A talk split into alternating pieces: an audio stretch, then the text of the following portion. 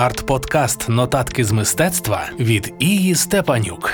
Ідея записувати україноцентричний подкаст про мистецтво з'явилася насправді у мене досить давно. Річ у тому, що друкована арт-періодика це моє хобі. Продовжуємо добрі традиції друкованих арт-часописів, розповідаємо про мистецтво у аудіоформаті. Засоби змінюються, мета лишається незмінною. Порадити, де надихнутися, почитати, подивитися більше про українське мистецтво. Спільний проєкт Радіо Сковорода та Естет Газети. Вітаю вас на четвертому епізоді подкасту Нотатки з мистецтва. Ідея сьогоднішньої теми зріла в мене досить довго, але скажу чесно, щось ніяк не змогла вирішити, в якій формі і без занудства це вам подати, шановні слухачі. З формою я наче розібралася, ну а з занудством дасться чути, як то кажуть.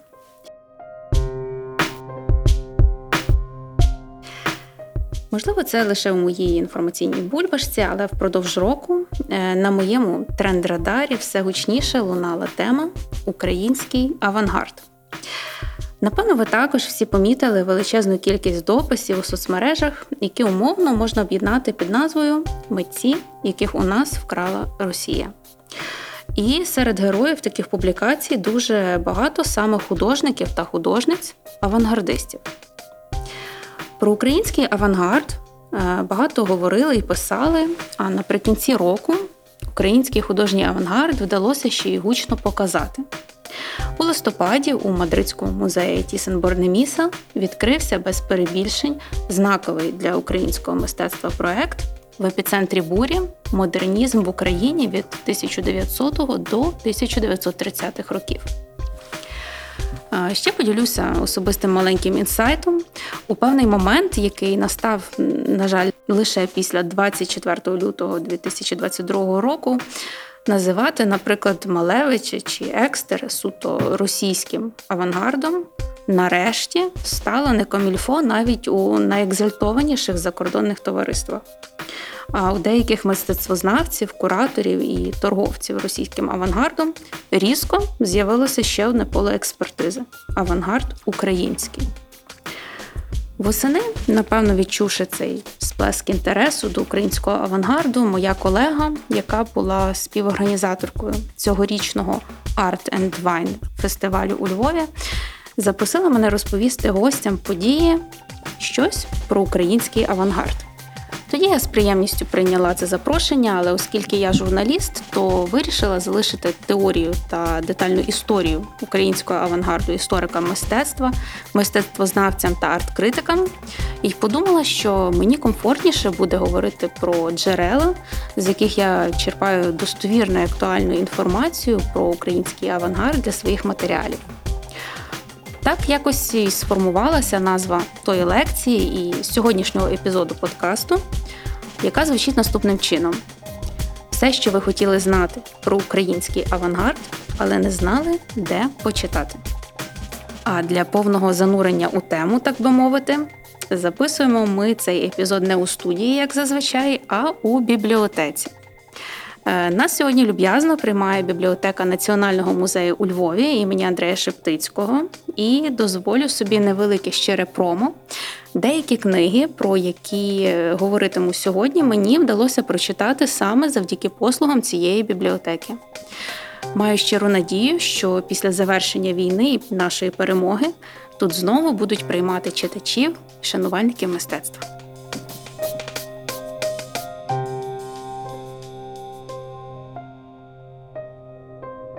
У світі український авангард визнали порівняно недавно. Спочатку, звісно, почали говорити про авангард російський, десь серед, з середини 60-х років. Але у тіні російського наш авангард пробув порівняно недовго. Можна сказати, що вихід українського авангарду на авансцену як самодостатнього явища стався 1973 року. Тоді у Лондоні відбулася художня виставка Tatlins Dream мрії Татліна. Її організував болгарський мистецтвознавець французького походження Андрій Наков. На неї з Радянського Союзу вдалося неофіційними шляхами привести роботи Олександра Богомазова і Василя Єрмілова. Провернув цю ризикову операцію радянський дисидент, колекціонер та журналіст Сергій Григорянц. Tatlin's Dream стала сенсацією у Європі, бо на Заході ніхто тоді не знав ні про Богомазова, ні про, ні про Єрмілова. І тоді у численних статтях журналісти і арт-критики писали не про роботи Малевича і Екстер, ем, які також експонувалися на тій виставці, а про нових для європейської публіки українських митців. Тоді європейці звернули увагу на те, що серед російських авангардистів багато вихідців з України, що дало підстави для визнання існування українського авангарду і впровадження у вжиток цього терміну. Однією з перших, хто вжив термін український авангард у науковій праці, була французька мистецтвознавиця українського походження Валентина Васютинська Маркаде. 1980 року у Лос-Анджелесі відбулася виставка російського авангарду Нові перспективи. І, як прийнято, до виставки готувався каталог, де, крім репродукції експонованих робіт, подавалися також тематичні статті від експертів. З пропозицією написання такої статті звернулася до пані Васютинської Маркаде, кураторка виставки. Вона запропонувала написати матеріал про Василя Єрмілова та російський авангард. Пані Маркаде відповіла, що оскільки вважає Єрмілова українським авангардистом, то вона може написати статтю про нього й український авангард. Подейкують, що тоді кураторка з подивом відповіла: А що, такое єсть? Того ж 1980 року у США за результатами виставки вийшов друком одноіменний збірник зі статтею Васютинської Маркаде англійською мовою Василь Єрмілов та Український авангард.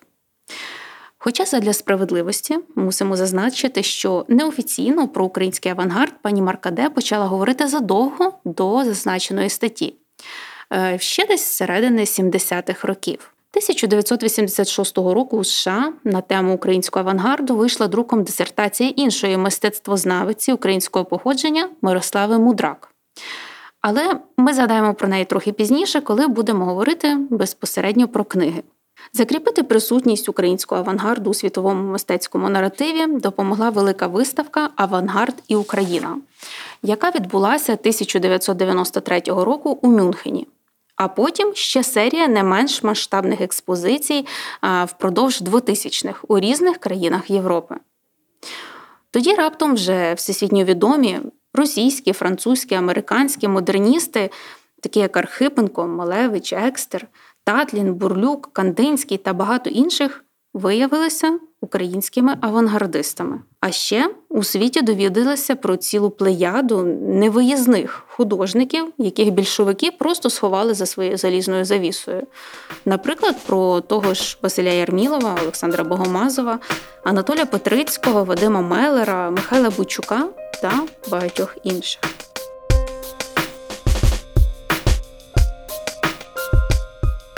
Як я вже і казала, своєрідним прототипом цього епізоду стала моя лекція на фестивалі Art and Wine.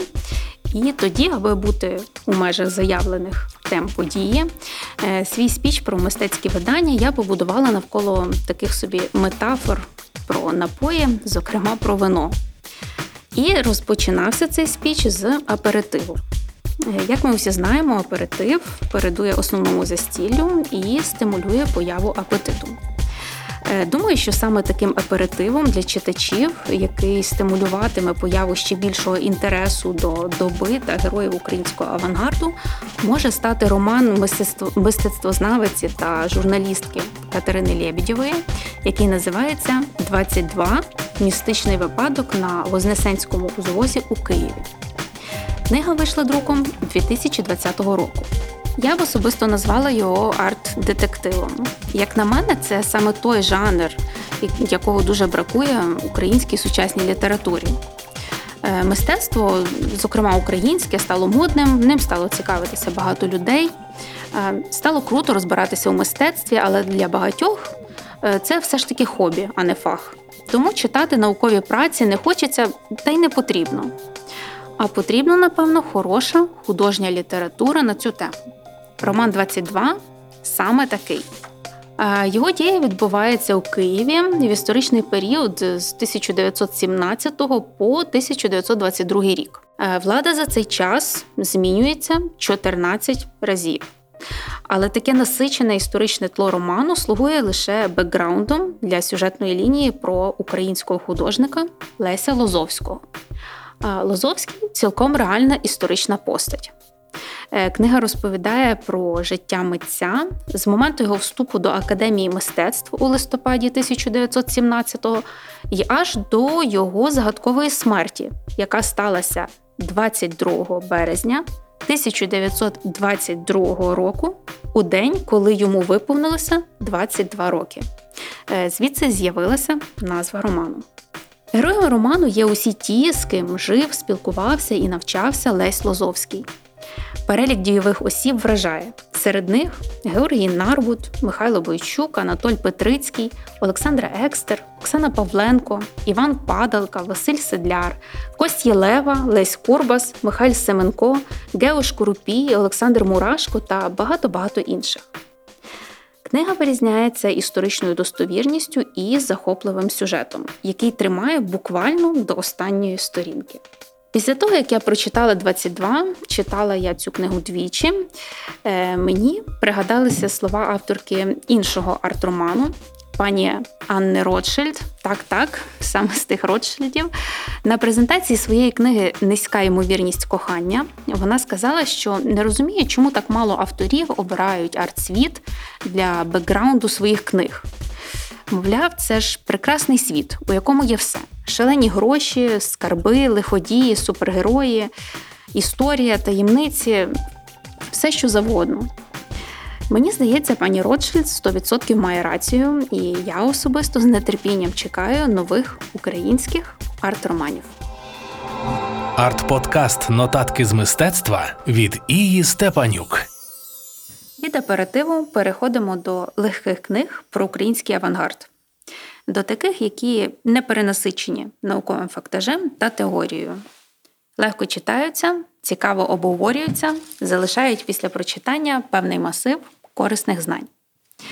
Спочатку поговоримо про улюбленця публіки, одного з наймедійніших представників українського авангарду Казимира Севериновича Малевича. Продовж року активно триває кампанія з деколонізації українського мистецтва. Дуже багато пишуть і говорять про митців, яких у нас крала Росія.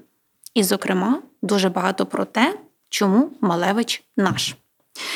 І якщо є бажання озброїтися низкою залізобетонних аргументів, аби підтримувати такі такі дискусії, чи просто поповнити особистий багаж знань, то можна кілька вечорів присвятити книзі Малевич та Україна, автором якої є авторитетний мистецтвознавець та дослідник Дмитро Горбачов. Малевич та Україна це вже не фікшн, але ще не хардкорна наукова література. У книзі доступно легко та цікаво подана біографія митця, зібрані статті різних науковців про життя та творчість Казимира Севериновича, е, навіть репродуковано трохи його листів. Е, зізнаюся, в мене вже трохи сіпається око, коли я бачу черговий постик в інстаграмі чи чи Фейсбуці, де пишуть про те, що Малевич наш, бо, мовляв, мало не щодня він їв сало, мало не щовечора співав Гуде вітер вельми в полі і так далі.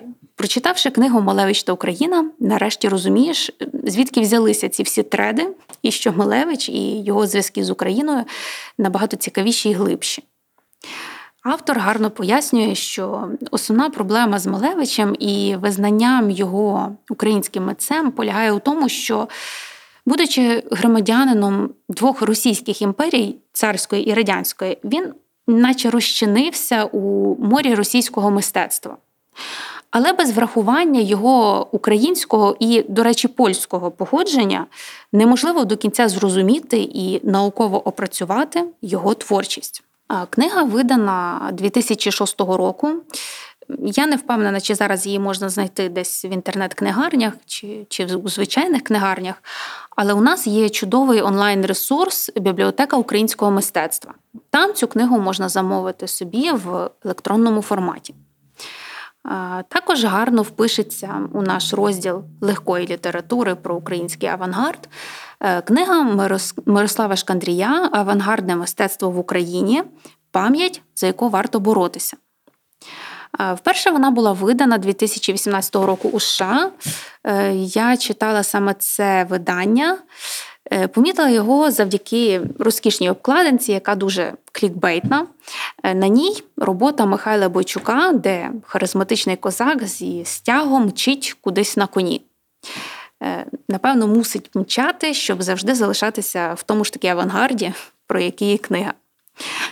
Зараз електронну версію цього видання можна без проблем замовити на Амазоні. Але 2021 року книга вийшла друком українською, і, хоча й без бойчуківської обкладинки, на жаль, е, мушу віддати належне, книга гарно перекладена і, на відміну від американського видання, має кольорові репродукції. А тут Мирослав Шкандрій доступно розповідає про життя і творчість митців 20-30-х років ХХ століття, зокрема про Давида Бурлюка, Казимира Малевича, Івана Кавалерідзе, Дзигу Вертова, Вадима Мелера, Михайла Бойчука та багатьох інших. Про книгу критика писала, що неї автор повертає українським авангардистам їхнє українське обличчя, викрадене колоніальним минулим. А Україна у ній постає мультинаціональною країною з багатою культурою, яка надихала сміливі мистецькі порухи.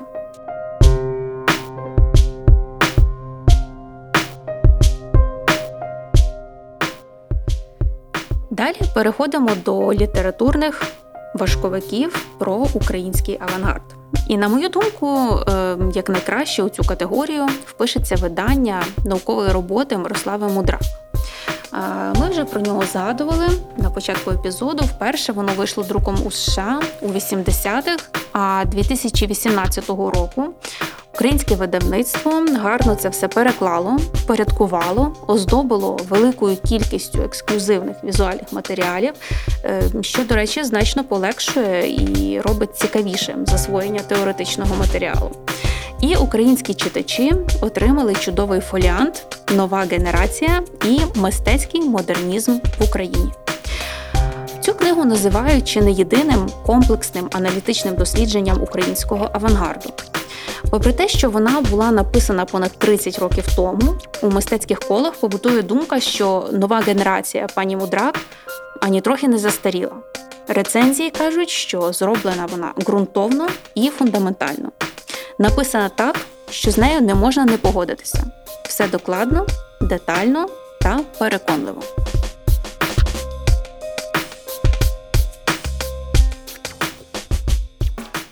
Ну, а що ж на десерт? На десерт я залишила розкішний фоліант Українські митці у Парижі, української мистецтвознавиці Віти Сусак.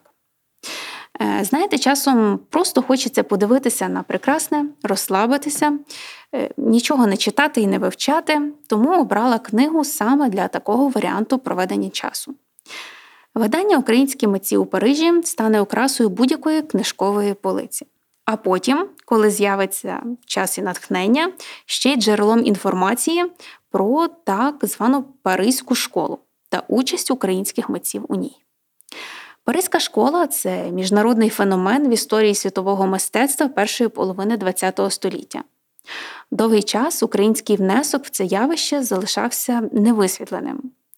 Е, серед майстрів з України, які були активними учасниками Паризької школи, Олександр Архипенко, Володимир Баранов Росіне, Соня Делоне, Хана Орлова та багато інших. До речі, видання е, здійснено трьома мовами українською, англійською та французькою. Тому, якщо хтось шукає подарунок пов'язаний з українським мистецтвом для друзів з-за кордону, можете сміливо записувати цей варіант. Ну і на завершення частина якої не було на моїй фестивальній лекції, але без якої сьогоднішній епізод був би неповний. І тут я наперед прошу вибачення за свою французьку. Е, завершую розповідь про те, де почитати про український авангард умовним Бужеле Ново, книжковою новинкою 2022 року, щойно з під друкарського верстата, так би мовити. Е, У британському видавництві Thames and Hudson вийшов спеціальний каталог виставкового проєкту в епіцентрі бурі Модернізм в Україні від 1900 до 1930-х років. Того самого проєкту, про який я згадувала на початку епізоду, і який зараз триває у Мадридському музеї Тісен Борнеміса. Крім репродукції робіт, які експонуються на виставці, до книги увійшли найновіші статті провідних науковців та експертів у сфері українського авангарду. Ну, я думаю, на цьому можна завершувати. Сподіваюся, ваші літературні списки бажань поповнилися кількома позиціями, а ввечері, можливо, захочеться випити келих вина за український авангард. Дякую вам за увагу і до зустрічі у новому епізоді подкасту Нотатки з мистецтва. Арт-подкаст Нотатки з мистецтва від Ії Степанюк. Ідея записувати україноцентричний подкаст про мистецтво з'явилася насправді у мене досить давно. Річ у тому, що друкована арт-періодика це моє хобі. Продовжуємо добрі традиції друкованих арт-часописів, розповідаємо про мистецтво у аудіоформаті. Засоби змінюються, мета лишається незмінною. Порадити, де надихнутися, почитати, подивитися більше про українське мистецтво. Спільний проєкт Радіо Сковорода та Естет Газети.